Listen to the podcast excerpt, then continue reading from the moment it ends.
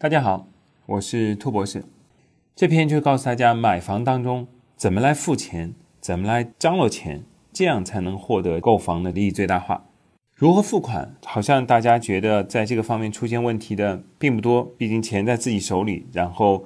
怎么付，不是自己说了算吗？出境房地产市场或者只是购买第一次刚需房的朋友们，其实往往出大问题的在付款。今天一定要跟大家讲一下付款当中的好的这个观点跟方法。讲法我们这次换一下，我们把大家经常会犯的几个错帮大家梳理当中，然后这个正确的方法是什么？我们对比来讲，这样大家就会听得更加容易实操。买房付款的第一错，买房总共要付的钱就是那套房子的总价，这个显然是错的。但其实大家会说，兔博士，你说的是不是还要付税费啊、契税啊、印花税啊这些什么的？其实兔博士说的不是这个，这个因为根据我们兔博士 A P P 上也有，然后大家如果搜一些啊，百度啊、谷歌啊也能搜出来，这是官方公布的税收税费，没有什么大的变化。当然，它有付法当中也是有可操作的空间，这个我们后面讲。在我们第一条里面说，大家认为买房付的钱就是那个房子总价，这是在一个购房观念当中的很明显的一个。专业人士跟非专业人士的区别，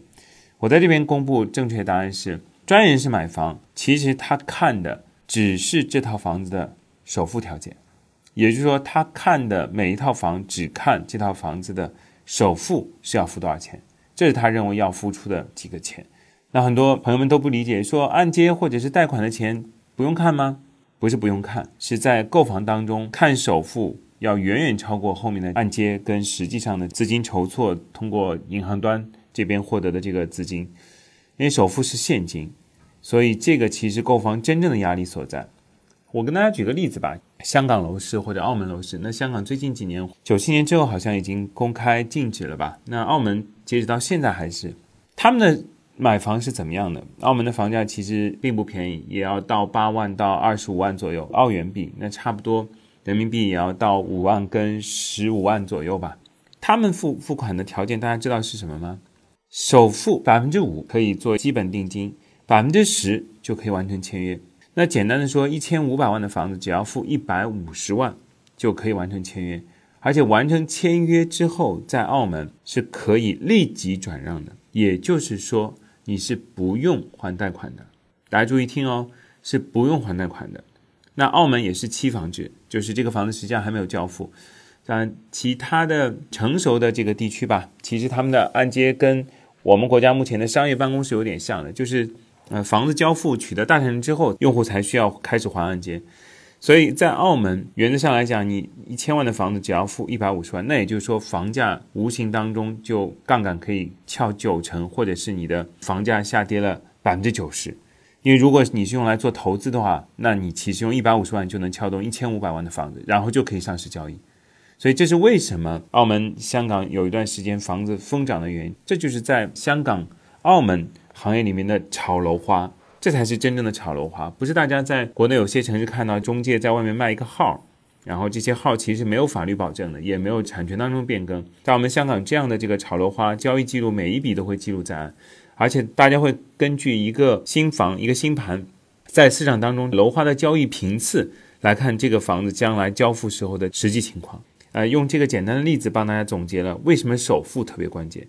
那即便在国内，我们买房当中其实也有很多，那当然是之前了，因为现在像上海、北京、深圳都是现房又现贷，那所以其实这样的空间没有以前大了。但在以前，其实很多大神或者大家知道的某些库啊、某些草啊，这些论坛当中的这些大神们，他们的买房其实就只看首付，其他都不看的，因为这个在转手当中，这些都是可以转嫁出去的成本，并不是实际上购房的操作成本，所以他们的看到的房价也就是首付占比的这个房价。也有人因此觉得房价一直都不是特别贵，这也是核心原因。比如说市场当中十万的房价。那如果你是首付百分之三十，那对他来讲其实就是三万的房价。那三万房价显而易见，大家都会觉得不贵啊。所以我们在第一个购房当中，大家会犯的错就是认为买房的钱就是房子的总价，这是观念当中的一个错。买房的钱先看首付。那第二个错，因此跟它是有强烈相关的，就大家会常规觉得首付越多越好，因为这样每个月的还款额可以降到最小，每个月还可以 happy 啊，还可以买车，还可以旅游。但这就是地产大牛跟普通买房者的第二个关键区别了。精明的地产高手们会告诉你，首付越多越好，这句话没错。但是后半句是说，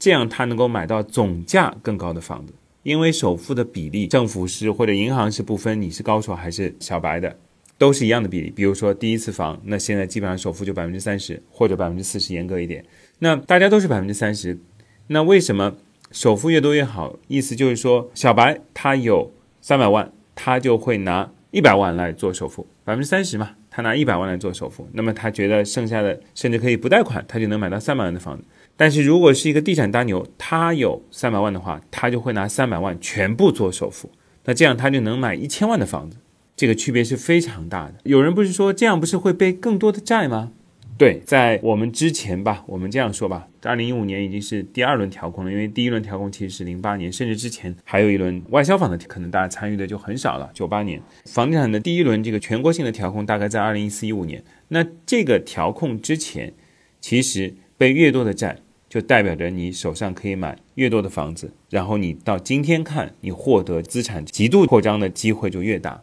这是很简单，就是在地产上扬的时候，或者在一个资产上扬的时候，你投在这个资产的钱越多，你当然接下来赚的就越多。这个道理其实很简单，但是往往大家就会觉得说，啊，自己的钱要分成首付跟还按揭的钱，那无形当中就降低了你投在资产池里的这个钱。我在这边没有危言耸听啊，或者是像很多听说不负责任，让大家这个把所有钱都拿出来买房。今天在很多城市已经不具备这样条件，而且本身又是限购。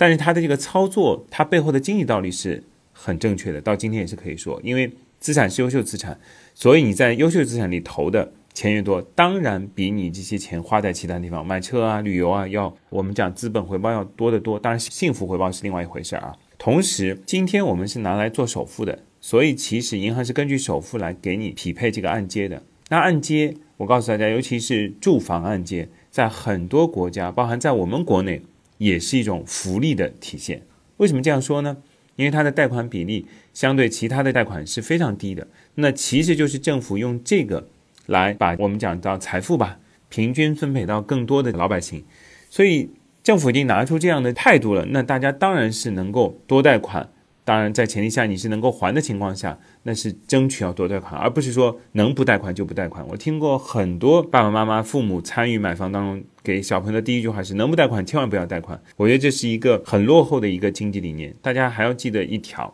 这个你们现在已经可以去查了，就是查大家的信用。那这个信用未来在我们社会当中，如果你现在只有三十出头，那这个信用将来会伴着你一辈子。信用在整个信用体系里面。你问银行借过的钱越多，你的信用就越好。